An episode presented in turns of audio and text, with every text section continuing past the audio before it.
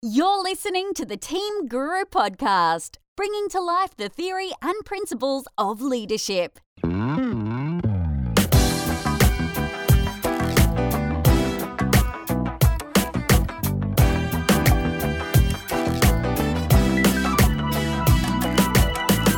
Hello and welcome to the Team Guru podcast. This is episode 43.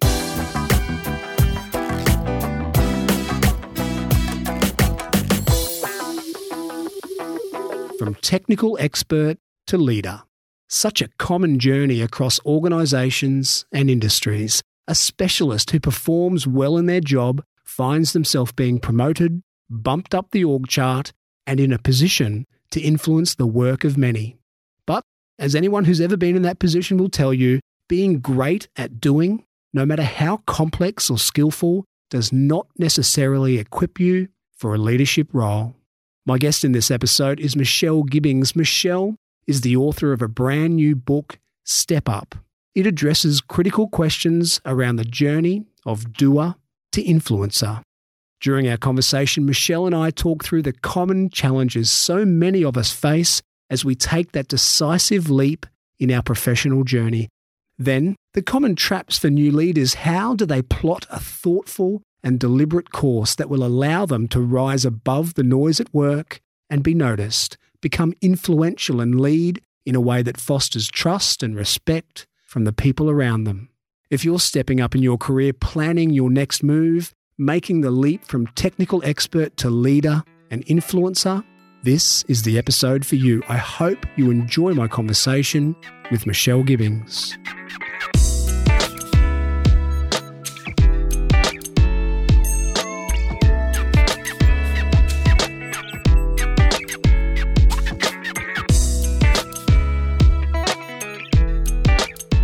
Michelle Gibbings, welcome to the Team Guru podcast. Hi, David. How are you?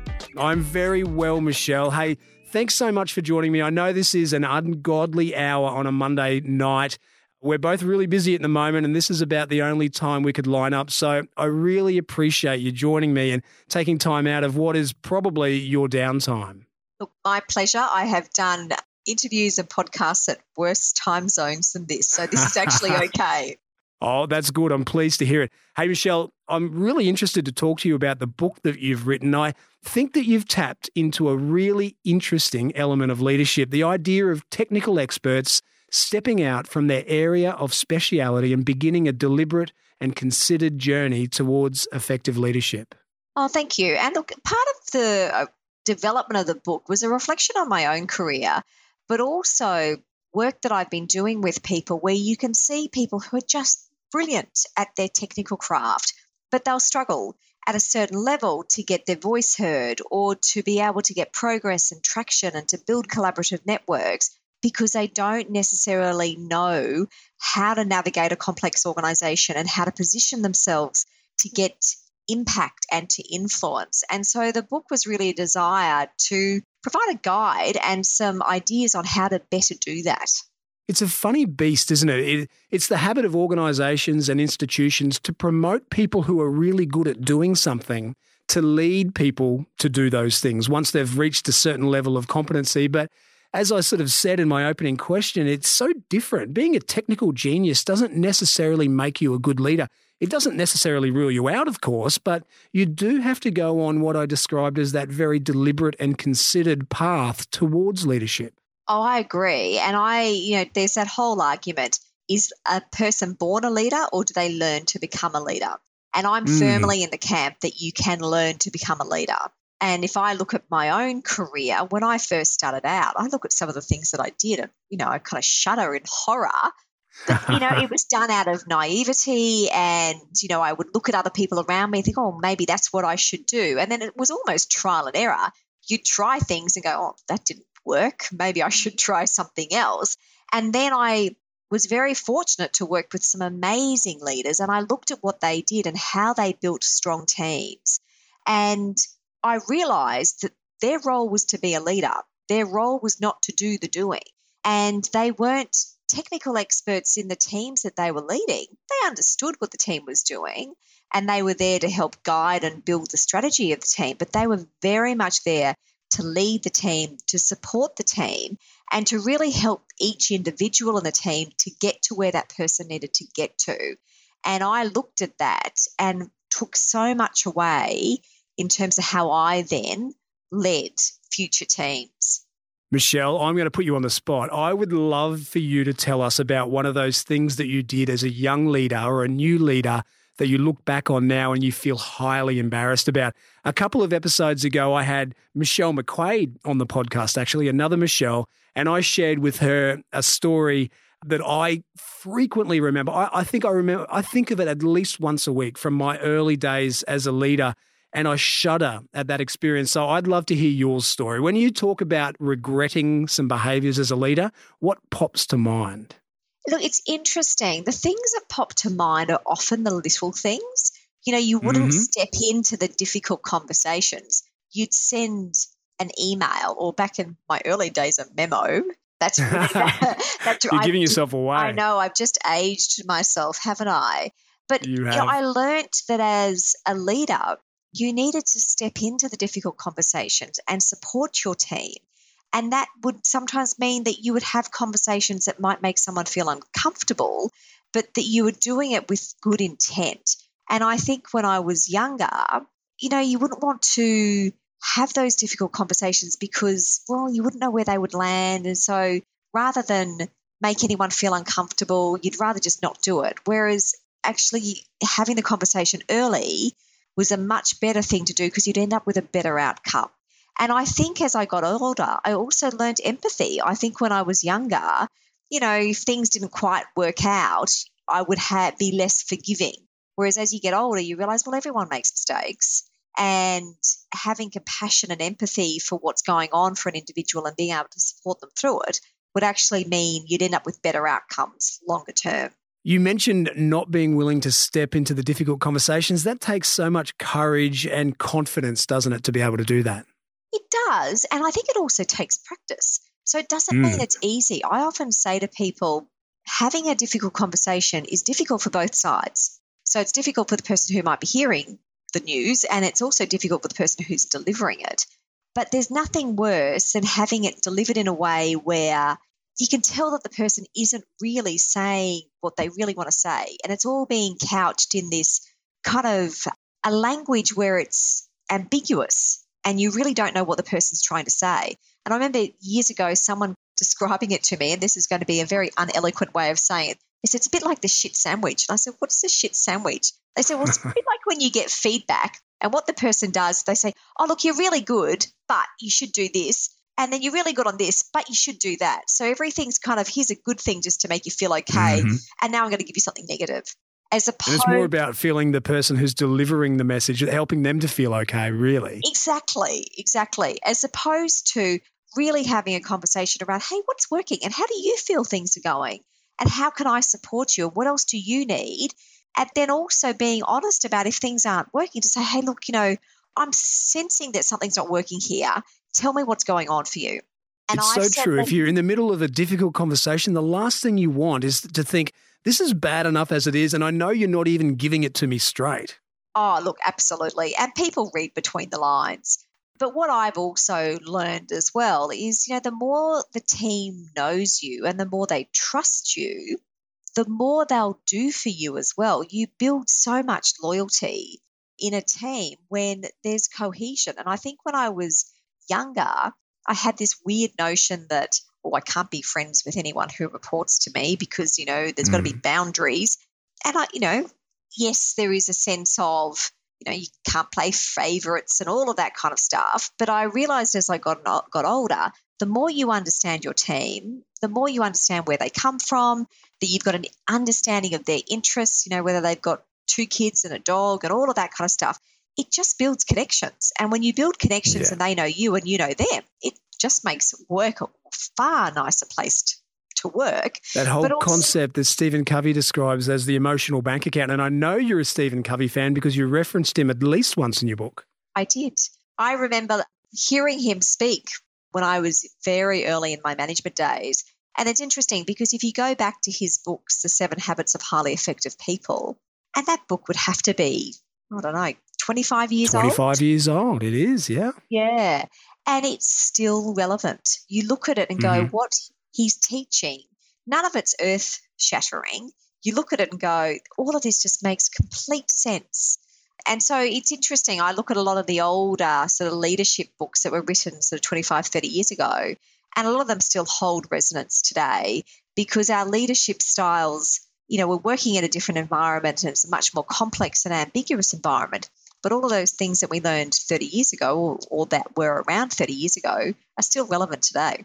We're still human beings, aren't we? When I asked you about your bad memories, you talked about regretting something that you didn't do rather than regretting something that you did do. It's a bit of a truism, isn't it? As eh, we're so much more likely to regret things that we didn't step up and do rather than to regret things that we did step into and maybe bumble around a little bit. Think for me, it's probably sometimes goes on both sides. I mean, I can distinctly remember an episode of work where I had a conversation with someone. It was a Friday afternoon, and I should just never have gone there. And it was, I was walking out of the office. They kind of following me as I walked out of the office, which meant then what I said to them, I was not in the best frame of mind. Other people heard what I said, which was just not good. And I look at that and mm. go, wow, you know, talk about being in your wise one. I was not in my wise one. And I, when I work with people these days, because there's so much knowledge now around understanding how the brain reacts when it's stressed and when we're tired, that the awareness and how you need to be really aware of how you're feeling in any given moment so that you can regulate that. And I certainly know as I've gotten older, my knowledge in that area has grown and I'm much more aware of how I'm feeling and what I'm tuned into and what I'm not tuned into so that I'm able to regulate my behavior, but also be really conscious of, wow, how's this feeling for me right now? And if I'm not feeling okay, why am I not feeling okay? So, taking a much more curious approach to things as opposed to being quite judgmental and very quick to come to a conclusion about things. Oh, fantastic. So I did get you to tell us a story about something you really regretted, and it was something that you did that you regretted. That's great. I'm glad to hear that you make mistakes as well, Michelle. Now, you mentioned earlier that you've learned, and I read in your book, that you've learned so much from some of the good leaders that you've had through your career, but you also acknowledge that you have learned a lot by the bad leaders. Tell us about that. When you think back through your career, what are some of the qualities of leaders that you really remember, whether it's for the, the positive or the negative? I remember a lady I worked with many years ago, and she said to me, You know, Michelle, she said, You can come to work every day and you can work really hard. And she goes, I know delivering good output is really important to you and getting the results, and that's fantastic. But she said, When you leave this role, someone else will come in. They'll do it differently. They might do it better. All that work that you do will be forgotten. She said, mm-hmm. But what won't be forgotten is how you treat people. Yeah. She said, How you treat the people around you, and more importantly, how you develop your team that's what they will remember. And that is the only. That's a great piece of oh, advice. Oh, and it is. And she said it's the only legacy you have in an organization. The work you do is not your legacy. Your legacy is how you impact those around you. And that really stuck with me because I had always, you know, I've been brought up in an environment where it's all about the work. And yes, the people are part of the work, but it's almost like the people were the adjunct to the work as opposed to the people being the work, if you understand what I mean that your focus as a leader is developing people. It's really bringing out the best in them. And I look at her and I think my career was so shaped by the opportunity I had to work with her. And she took a chance on me and she encouraged me and pushed me into areas where other people would have gone, Oh, you know, Michelle doesn't have experience in that. And she was like, Yep, that's fine. She's smart. She's savvy. She'll figure it out. It is great advice because we all know that people will forget most of what you tell them and they'll forget some of what you do, but they will never forget the way that you made them feel. Oh, absolutely. Absolutely. Sorry, I was going to say, so when I go back to that earlier example about what I regret from my earlier career, that person who was involved in that conversation in the corridor, that's how they will remember me. Yes. No matter what else you did in the time that you worked with them. Absolutely. So, what about the bosses or the leaders that you've had in the past that have taught you lessons through the negative, where you looked at them and you thought, that is how I don't want to be as a leader?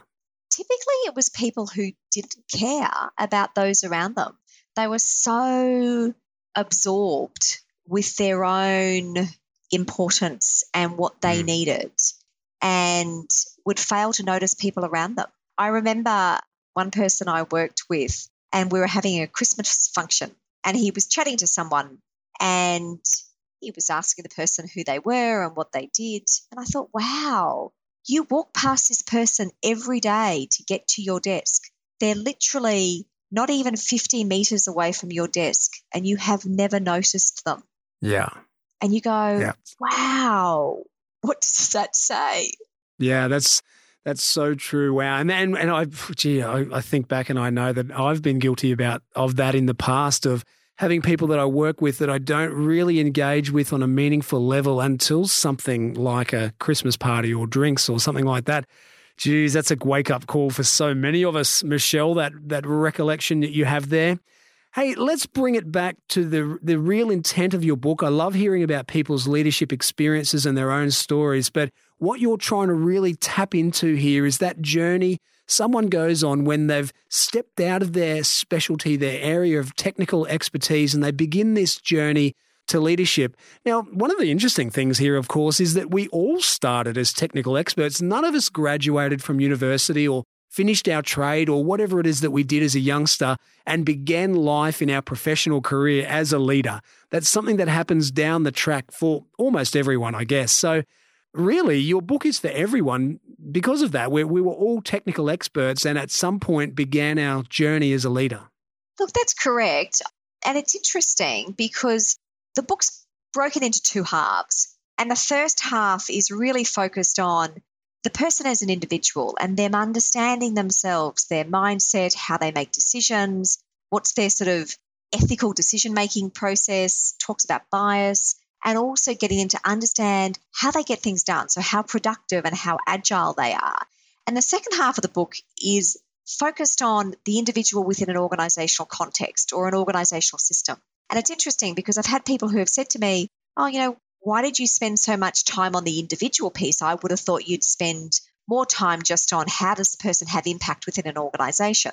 And the logic is if you don't understand yourself, it's impossible to have influence because you're not taking the time to consider how you're reacting to things or what assumptions you have that are driving not only thought processes about people, but thought processes around decisions that you're making. And so the understanding of yourself is absolutely pivotal to being able to understand other people and understand how an organization works. Absolutely. Being part of that truly interdependent relationship or situation is the end goal. But in order to get there, in order to be a worthwhile member of a team like that, we need to really own our own independence first, don't we? And your your book does a terrific job of taking the reader along that journey. So when we think of someone who is, they could have had a 10, 20, 25 year career as a technical expert and they step into this brave new world of leadership. Michelle, what are some of the most common pitfalls, the common traps that an individual might fall into once they find themselves leading a, a team of people? The biggest trap is that they don't talk enough. So I've seen situations where people will move into a role and literally they go and close themselves off into an office and don't communicate with the team and don't involve them in decisions. And the best way to build an engaged and collaborative team is to get people involved, to find out their ideas, to find out what their strengths are, to really get a sense of how the team's going to come together. How do you bring that kind of collective energy so that you're getting greater output based on the fact that the team knows how they want to work together? And often what will happen is when leaders move into a technical, so move that sort of technical role into a leadership role, they think that they need to have all the answers because they're mm. used to having all the answers. And I often say to people these days, we are living in such a changing and complex world. It's impossible for one person to have all the answers for everything. But it can be hard as a leader to say, I don't know, or I need to think about that. And I really encourage people to take a really curious approach to things and to, you know, if you don't have all the answers, that's actually okay. And that's where the wisdom of the group comes in because you often end up with better ideas and better outcomes if you've got diversity of thought and diversity of process as opposed to just having one person making all the decisions. It's such an interesting point in someone's career, isn't it? When they realize that being a leader doesn't just mean doing more of your technical work or being the expert in your technical work, that the idea of leadership actually becomes your core competency. That's your technical area at some point in your journey. Absolutely. And also, when you move into a leadership role, everything you do is constantly on display. And mm. you start in this interesting realm of the whole perception game. You know, people always talk about perception as reality, but what your view of your behavior is versus what someone else sees it as can be two quite contrary things. And so, if you're not aware of how people see you and how people perceive you, that can be really challenging because you can end up in a situation where you think you're doing something with good intent, and it may actually very well be with good intent, but people, for a whole raft of reasons, will put a different spin on it. And they will put a different interpretation, which can lead to a whole raft of messy complications in the team. It's an incredible realization for us to come to. I can't remember who it is. Maybe it's Covey again. I hate to overquote Covey here, but it's a quote along the lines of everyone, no, I'm the only person in the world who judges myself by my intentions. Everyone else judges me by my behaviors. I'm pretty sure that's Covey.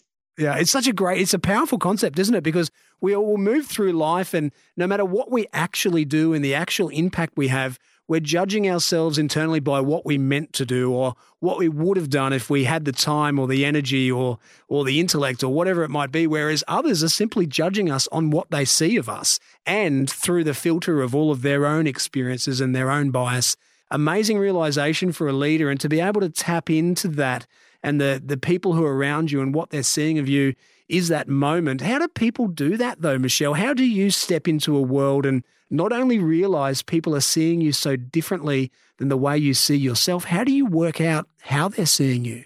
The only way you can do it is to get feedback. And mm-hmm. often that involves, you know, doing 360 degree feedbacks or and there's a myriad of different leadership tools that you can use and to work with a good coach. I'm a massive advocate for coaches, but it's about finding the right coach. I was very fortunate through large tracks of my career to have a coach, and they really helped me see things from a different perspective and to kind of step outside and look down on how people would see me and perceive what I was doing and to question myself and to go, wow, but that's not what I meant. And they were like, well, yeah, that may not be what you meant, but this is how it's playing out. So is that where you want to land? So to actually kind of challenge you as well. So, you know, it, you know, sometimes you can get some really tough feedback and it can hurt. I often say to people, you know, feedback, there's that whole sense of, you know, you don't necessarily have to agree with all of the feedback, but you kind of have to put it through a sieve and work out what do you do with it? Because often the feedback that most hurts usually has a grain of truth in there somewhere. And so that point of doing reflection as well, a reflection is a really important part of the learning process where you sit down and go, wow, why did I feel like that? And why did they think that that was like that? And what does that actually mean? And how much does this matter to me? Because often when you really want to change, it has to matter to you. And so working out the reason why you want to change and why this matters that's going to be the real impetus for you to drive and change and improve your leadership style. Michelle, I had a guest on the show just last week, Grant Dale. He was responsible for a massive rollout of a leadership program through the Navy when they were trying to refresh the organizational culture. And he said one of the pivotal moments in his career was actually doing a 360 degree feedback where he got for the very first time this honest, you know, whole perspective on, on himself and the way people viewed him. He said it was it was an incredible experience. But as an aside, he also said that he took it home to his wife and showed it to her, this thing that he saw as groundbreaking in his career. And she looked at it and said, I could have told you that. Look, I always say to people that I work with when we're doing 360 degrees, I said, show your partner. Yeah. And see what they say. Because also, it's about normalizing and validating. Because sometimes when people get feedback, they can look at it and we we all do this you know sometimes we will justify stuff to make ourselves feel better about something but if a loved one can say well yeah i can actually see that I can see how that could play out. I mean, I'm very lucky. My husband's amazing and he's very good at being able to take the other person's perspective. And so often, you know, back in my career when I was working in corporate, I would talk things through with him and he'd be able to go, well, hang on, maybe it meant this or maybe it meant that. And then that would be enough for me to reflect on it and sometimes go back to the people involved in the conversation to actually inquire, you know, where were we coming from with this? What do we want to do with it? And so I learned through my career that, you know, just because you've had one conversation doesn't mean you can't go back for a second round. Whether it's a half day Energizer session or a comprehensive team and leadership program, Team Guru's unique approach could be just what the doctor ordered for your organisation. Michelle, I, I, want to talk to you about the idea of the values that we hold as individuals and the way they reflect in the way that we lead teams. You talked a little bit in your book about this idea that we think we have certain values until it comes to the crunch, and then we exhibit behaviors that absolutely don't reflect the value that we espouse. Talk us through how we go about getting a true understanding of what our values really are. Is it a case of judging ourselves under pressure? I think it's part of that. And look, it's interesting because there's lots of different psychological terms that you can use, you know, things like fundamental attribution error, where if something goes wrong for another person, it's their fault because they're lazy or because they're not smart enough or because they're not organized. Whereas if we do something and it doesn't work out, we have mm. this self protection mechanism where, mm. well, it's the tool or it was the system or it was the process. And I often find with values, you know, good people can do bad things. And I've been long fascinated by how that happens. And I often use the term culturalization because what you do see happen to some people is they will get into an organization and everybody acts in a certain way and it is contrary to their normal mode of behavior. And if it's completely contrary, they'll leave. But if for some reason they can't leave and they kind of get captured by the culture, they start to assume and mm. take on those types of behaviors where it's actually against their values, but they stop yeah. seeing that as being not the way they would want to behave because everybody else is doing it. And so it can be quite tricky. And often what happens is you'll see people, it's like this sense of entitlement. You know, just a little bit here and then a little bit here, and then it gets bigger and bigger and bigger. And often that can come with seniority because as you move up through the ranks, you get people around you who keep telling you how great you are and all these things start happening, that often people will start to bend the rules a little bit because it just, well, you know, they've worked really hard and they've got there. So that's, they'll think that that's okay. So, you know, I think with values, it really is. I always say to people, it's that newspaper test. If you're going to read it on the front page of the newspaper, how would you feel if that was actually happening? And if it doesn't feel like that it's, you know, you'd be happy to tell people publicly you were doing it, and if it doesn't feel right, trust your gut instinct. It's not the right thing to do. And if you're in an organization where your values are not aligned, get out. I often say to people, mm. sometimes there is the right time to vote yourself off the island. Look, I, I love that very overused cliche, but it's it's a cliche for a reason because it makes so much sense to me. The idea that if you have a really firm understanding of what your true values as an individual are, they can get you out of so many tricky spots. If you use your values, that set of words that, that are meaningful to you, as a filter for all the tough decisions that you have to make in your life or in your career, in your work, it can really make some potentially difficult situations almost easy. You know, you just ask yourself, what would my values say here? But geez, it takes discipline to do that. And sometimes you're going to miss out on an easy option or an extra payday or getting credit for a piece of work that you didn't do. But using values as a filter for decision making, I think, is is one of the most important things for leadership.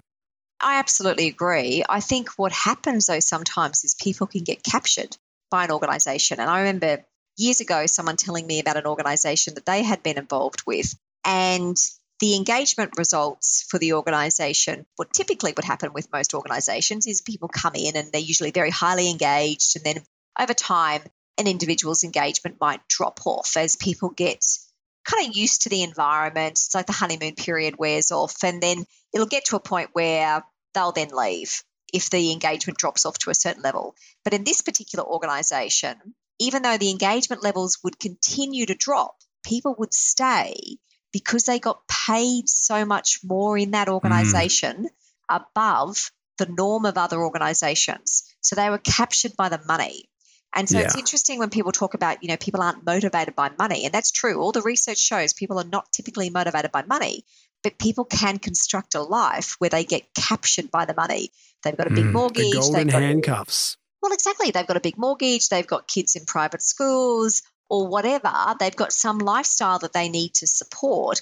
And so they might not like the organization or what it stands for or its values, but they stay there. And that's when real problems start because internally, for a person, you get this disconnect. You know, they talk about cognitive dissonance, where what you believe and what you do are two different things. It's a very unhealthy place to be. Yeah, you're right. We could we can do a lot of fooling ourselves when it comes to the money factor, as you just described. And I, you and I, before we recorded, we both talked about our our time working in the mines as consultants, and I remember a number of people telling me out on the mines, hey, they said, I came out here with a five year plan, and that was 15 years ago. And they called it the golden handcuffs. I don't enjoy working here. I don't like the lifestyle. I don't like being away with from my kids, but we've got a mortgage and we've got the kids in private schools, all those things that you said, and I am stuck here. And it, geez, it must be, it must be difficult. And you know, when you talk about being in an organization that just does not share your values, does not operate in a way that makes you feel good, but you feel trapped by the money, that must eat away at your soul almost. Oh, look, absolutely. And I often say to people, you know, I do a lot of coaching work. And I always say to people, when you coach, you can't just coach on your work, your personal life comes into it. Mm. And really making deliberate decisions about how you save and spend money because money is about freedom. And I know when I left corporate and I, you know, I made a de- deliberate decision to leave corporate, I wanted to go off and do something else in terms of setting up my own business. And I had people who said to me, Oh, that's amazing, Michelle, but how can you afford to do that? And I said, Because I constructed a lifestyle that allowed me to do it. I've always been a saver, not a spender.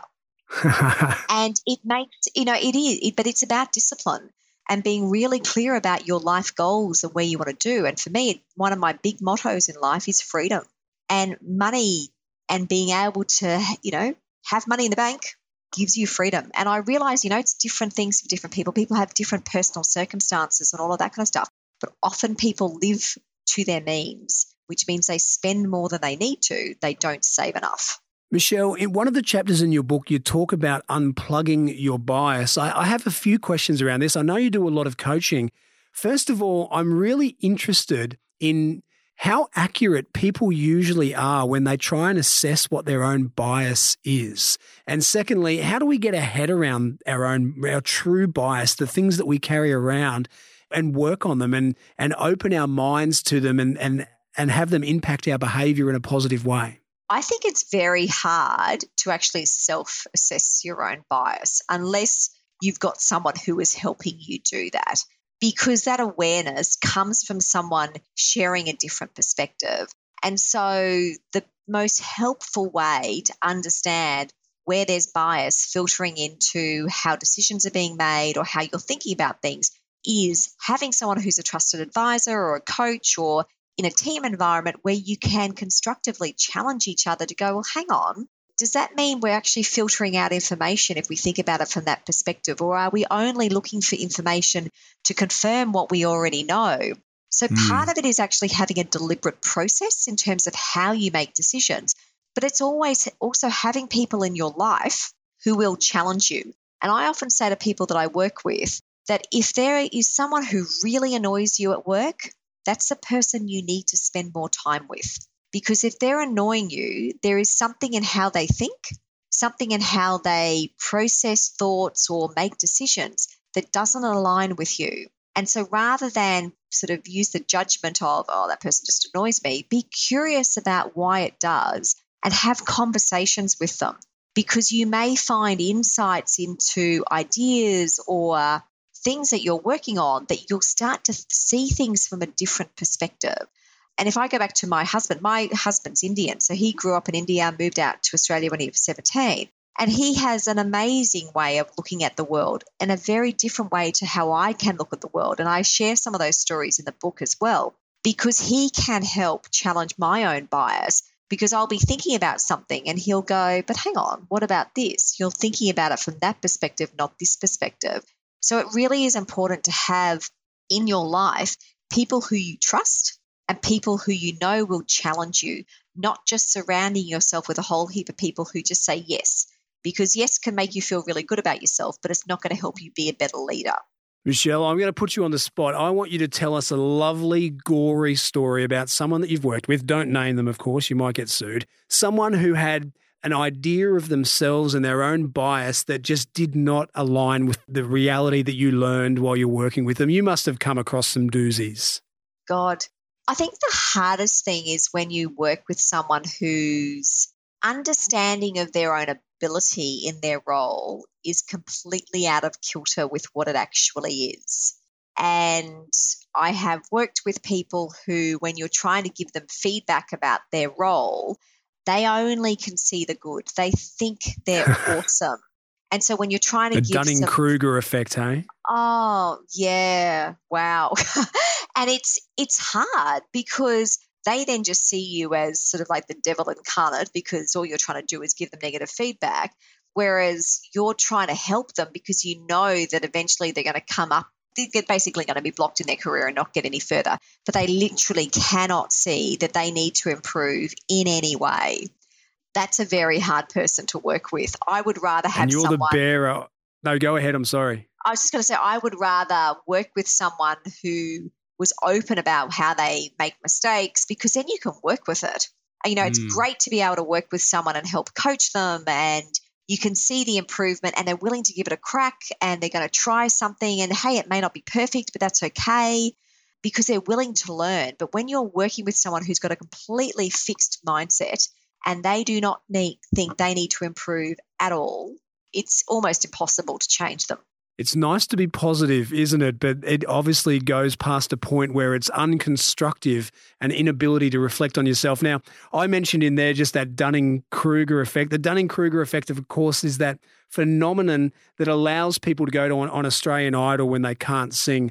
People who are living in a strange little environment where, for some reason, no one has ever given them the feedback about how bad a singer they are. So they they grow up, they think that they're awesome because everyone tells them they're awesome, or they might perform to a very small audience until this one moment in their life when all of a sudden they realize they're not as good as they thought they were. That's the Dunning Kruger effect. Now, Michelle, we're about to move. I'm going to ask you some questions very shortly about the individual within the organization learning to influence across an organization. But before we do that, can you give us the cheat notes? If we're thinking about this individual, ourselves, stepping out from a technical area of expertise, beginning our leadership journey from everything that we've talked about today, what's the handful of things we should remember? What's the cheat notes?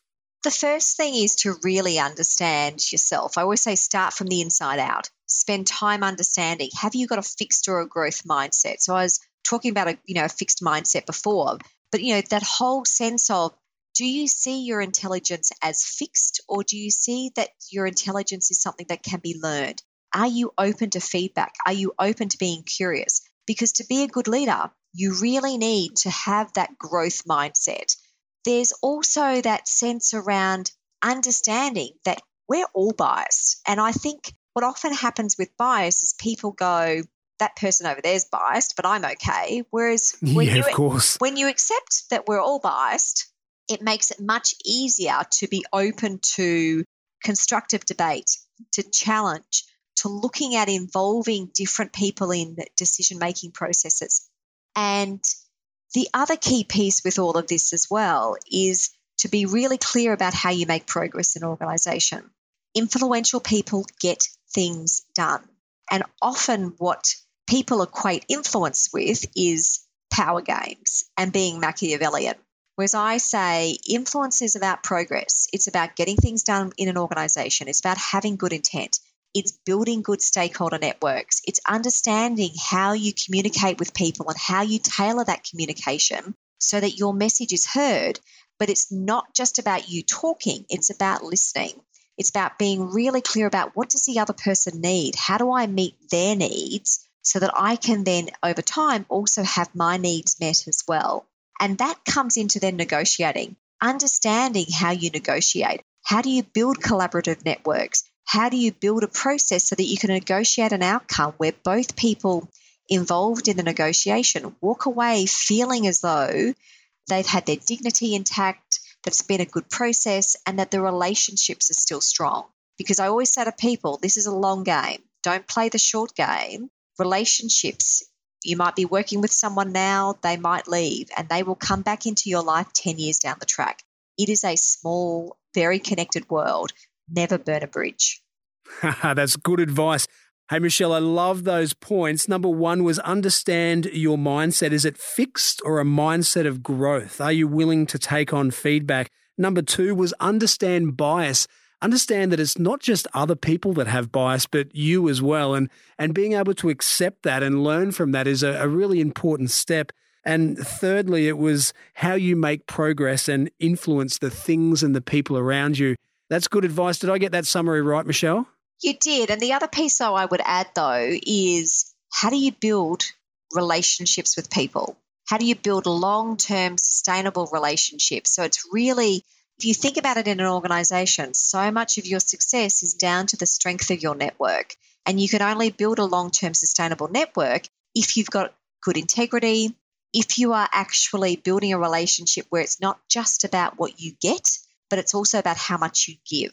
So, building strong stakeholder networks is the other one that I would add to that, that list. And connected mm-hmm. to that is the ability to negotiate and communicate effectively. Well, that brings me to a beautiful segue, almost as if it was planned into the individual within an organization. And now, I know it's really difficult to separate the two. You've you've done it in your book, but of course, there's a lot of crossover. We've talked about the individual now, someone who's beginning that very deliberate and thought out journey towards leadership effectiveness. What about surviving and thriving in the workplace? The, the idea of rising above the noise, being able to develop influence, to understand the context. And, and I love the, the point that you make about how hard it is when you first start. And you, sh- you shared some lovely stories about yourself to influence and negotiate outcomes with people who are more senior than you. Let's talk a little bit about the organization. What are the struggles we have there, Michelle? I think often what happens in organizations is people feel almost subjugated by hierarchy and they feel as though, well, that person's more senior than me, so I can't talk to them. And look, and there is no doubt that some organizations are still very hierarchical. But at the end of the day, if you've got a strong network, you'll understand who influences that person. And so there's ways to build connections with them. And if you can offer that person something of value, so if it might be information or some insights or something that's going to help them do their job more effectively, you will build a good relationship. And so if I go back to early in my career, I would often find interesting articles or interesting pieces of information which I would share with people in the executive team or people who were more senior than me. So I was never shy about putting my name out there. And that's effectively one of the key parts of influence is you need to get known and you need to be known for something. And by doing things like that, it would then mean if new roles came up or interesting projects came up, if your name was floated, people would go, Oh, yeah, I've heard of her. Oh, yeah, she does this. Oh, yeah, she's good at that. Oh, yeah, she'll be able to do this. So often what happens is people think, I just need to get to go to work and be good at my job, and the work will speak for itself unfortunately, you do need to position yourself. You do need to make sure people are aware of what you're doing because if you're doing really great work, but no one knows it, you won't get noticed. And part of being influential is you do need to get noticed. You need people who are in positions where they're making decisions that can impact you. You need to have relationships with those people. Jeez, Michelle, that is such great advice, but I can feel some of my listeners sitting there listening, cringing at the concept of putting themselves out there like that. If you were looking at this negatively, you could say, geez, that's almost manipulative. The idea that you would deliberately share articles with people who are more senior so that they you get noticed. It's really the the idea of managing up. But it's so true. I mean, you could go to work your whole life and deliver great stuff, but if you're in a large organization, that's not necessarily what's going to get you noticed. So I completely understand where you're coming from, but I'm just feeling some people cringe at the idea of that. I would say to people, you need to be authentically you. And so mm-hmm. it may not be that for you, it may be something else. But the reality is, in big organizations, you need to build relationships with people. If you just come to work every day and do your job and just sit in your little sort of corner of the world and don't branch out further, you won't get noticed and you will get bypassed. And the person beside you who has built the networks and built the relationships will get the roles. And so it does make some people feel uncomfortable because they think, well, that's not fair. I should just be good at my job.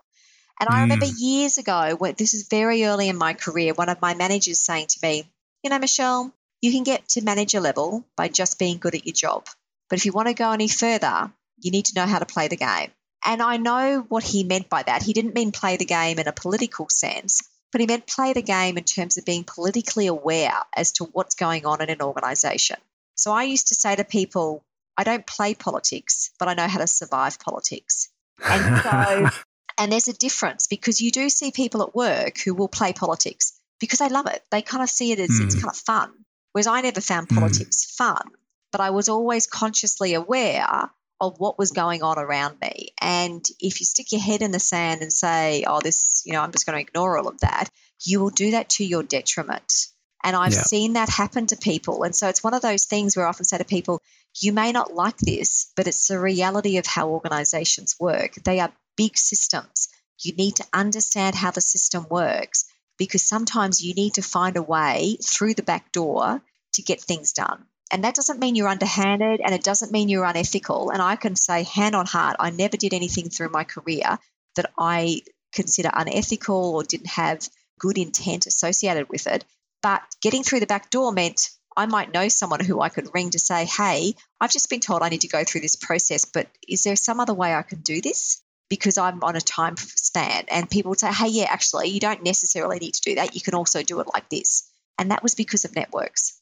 It's just the reality, isn't it? If you speak the truth, Michelle, I absolutely am buying into what you're saying. You've got me convinced. There's no doubt about that. If you know that you've got something to offer an organization or a role, the reality is that the organism in which you operate means that you need to get noticed. And they're a big, huge, cumbersome place, some of the places our listeners work. And just doing your job really well is not going to get your notice. So there's nothing, is not going to get yourself noticed. So there's nothing underhanded about the things that you just described. It's just the reality of large organizations. And I also think when you're doing it, you don't do it in a way where you take other people's glory. And I've seen mm. people do that where they'll take the glory, they won't share it amongst the team, or worse, they'll steal other people's ideas. And you go, wow, gee, that's not good. Or yeah. they'll act in a way where they're just not very nice people to be around. And that's why I always say you have to play the long game, not the short game, because I've seen people who have been highly political and not very nice to work with, and they have eventually blown themselves up. As someone once said yeah, to me, it's, no doubt. it's, it's corporate karma eventually they will get found out. And that's why you don't need to play the politics, but you do need to be aware of it because otherwise it's kind of like there's a naivety attached to it. They're big systems. You know, there will be some people you naturally gravitate towards, there'll be other people that you find harder to work with. And that's okay. I mean, we all find that. But for the people that you find harder to work with, sometimes it's about understanding where they're coming from. And I've often shared this example a person that I worked with many, many, many years ago. And we are now very good friends. But in a leadership team offsite, we had this situation where we had to give feedback to each other in terms of how we worked together. And the feedback that she gave me was really harsh. And like, and I was I was quite taken aback because I thought we had a fairly good relationship. And the next day I caught up with her and had lunch with her and we went through it and I said, "Look, I just need to tell you where I'm coming from and why I ask all the questions. And I said, I ask all these questions because I really admire the work you do. And I think I can learn from you because you think so differently to me. Whereas her interpretation of my questioning was that I didn't respect her work and that I was trying to find fault with what she was doing. But by me, right. but by me having that conversation with her, it completely, it, like it cleared the air. She could see mm. that my intent was very different to what she thought it had been. And we went from having, well, what I thought was an okay relationship but what she obviously thought was not a good relationship, to having a really good, strong, solid relationship, which is why I always say to people, I could have walked away from that conversation, the initial feedback session, going, well, she's not going to really impact my career. Why would I bother? But I thought, well, you know, she's a peer of mine and she's in my network. I, you know, I want to find out whether I can make this relationship better. And I could. And it was such a good thing to do. That's a great story, Michelle. And I love your advice about thriving and surviving in an organization. It's terrific stuff. And I love the way you've couched it. You, you, it is an authentic approach that you've just described. Like I said at the beginning, some of our listeners quite might have cringed at the idea of putting themselves out there, but that's just the reality. And, and you can always do it with great ethics and values and in the right kind of spirit. Good advice. Now, Michelle, I'm going to let you off the hook first, but I've got a couple more questions. But there's a story behind these questions, actually. My long-time listeners will know that about 10 episodes ago, I changed my questions. I used to ask a set of four questions, but I changed them for no other reason than I got bored. I changed them to, to three more that I thought were fabulous questions, but I actually got a fair bit of feedback from listeners to say, Oh, I missed the old questions, bring the old questions back.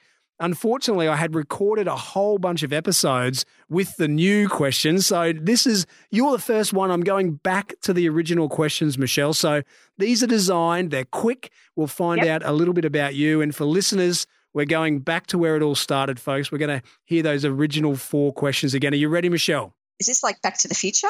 It is Back to the Future. And this is all about learning about Michelle Gibbings, the person. We've just heard all about the professional, the consultant, the leadership expert. We're going to hear a little bit about you.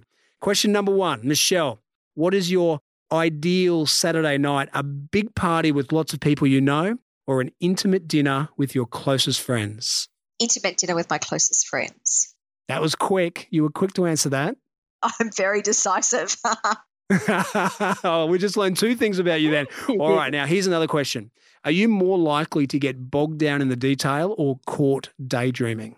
Bogged down in the detail. Oh, really? That's yeah. great. What a wonderful admission. You know, I I suspect that's the truth for mo- for a lot of people, but not many people admit to that. Everyone thinks they're a big ideas dreamer. So that's great. I love your honesty there. All right, next one. Are you a slave to rational thought process or do you make decisions based on emotion? It depends.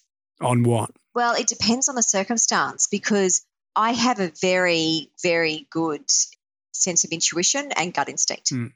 And mm-hmm. I have used my gut instinct in the corporate world where I've said to people, wrong thing to do. And they'll say, why? And I'll say, gut instinct. I said, just trust me, don't do it. And if they've gone against my gut instinct, it's turned out to be a bad thing. And if we've trusted my gut instinct, it's always turned out to be right. And then there are other times where I've taken a much more deliberate and a rational approach where I've gone through logically and I've looked at detail and information and data to make a decision. So I, I think it does depend. And I often say that when I do a lot of work with people around decision making processes. And I always say to people there's a time for gut instinct and there's a time for deliberate, rational process. All right, good answer. I feel very informed there. All right, last question, Michelle. You're going on a road trip. Do you like to plan the route, book the hotels, and know exactly where you're going, or do you just get in the car and drive? Isn't that interesting? I so would love to be the sort of person who can just get in the car and drive, but I'm the person I'm the person who has it all planned out. And it's quite funny because I often say to my husband, Don't you just one day want to just rock up to the airport and go next flight to anywhere. My husband always yeah. looks at me and goes, Sorry, what happened to my wife? He goes, he goes, I can't imagine you ever doing that. So no, I am a definite planner. I love planning. But you fantasize about just getting in the car and driving. I do because there's something quite romantic. So, you know, it's interesting because if I talk about how we would do holidays, we have certainly done holidays where we've got a general sense of the route and where we're going, but we won't necessarily have every piece of accommodation booked. So I've done that hmm. before. Mm. But usually, particularly if we're busy, we will have more of it planned because it's just easier. Absolutely. Well, that's awesome. That's a great answer. I love the backstory on that. So interesting. Michelle Gibbings, I have really enjoyed talking leadership with you tonight. Thank you so much for joining me on the Team Guru podcast. My pleasure. It's been fun.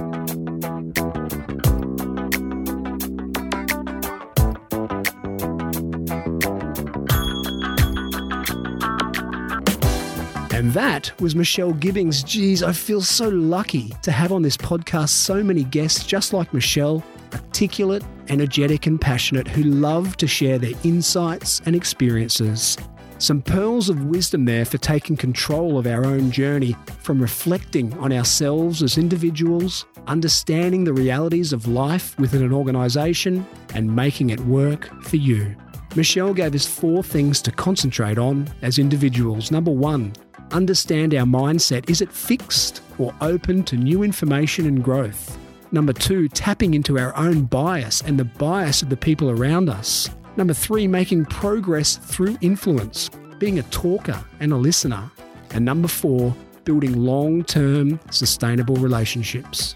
And how about her advice for getting noticed in your organisation? Putting yourself out there, being authentic, but being assertive, having the guts to step up and offer value outside of your role to people in more senior positions. People who may one day have the power to give you the big break you've been hoping for. Sitting back and being awesome at delivering work within your area of expertise is simply not enough in busy, complex organisations. As always, I'll share the lessons I took from my conversation with Michelle on the podcast page for this episode. You'll find it on the Team Guru website. That's teams with an S dot guru forward slash podcast. If you like this episode, share it with your friends, subscribe, and rate us on iTunes. You can find us on Facebook, Twitter, SoundCloud, and Stitcher. And as always, you can email me directly, david at teams.guru. I'll be back next week for another episode on this, my mission to bring to life the theory and principles of leadership. This is David Frizzell for Team Guru. Bye for now.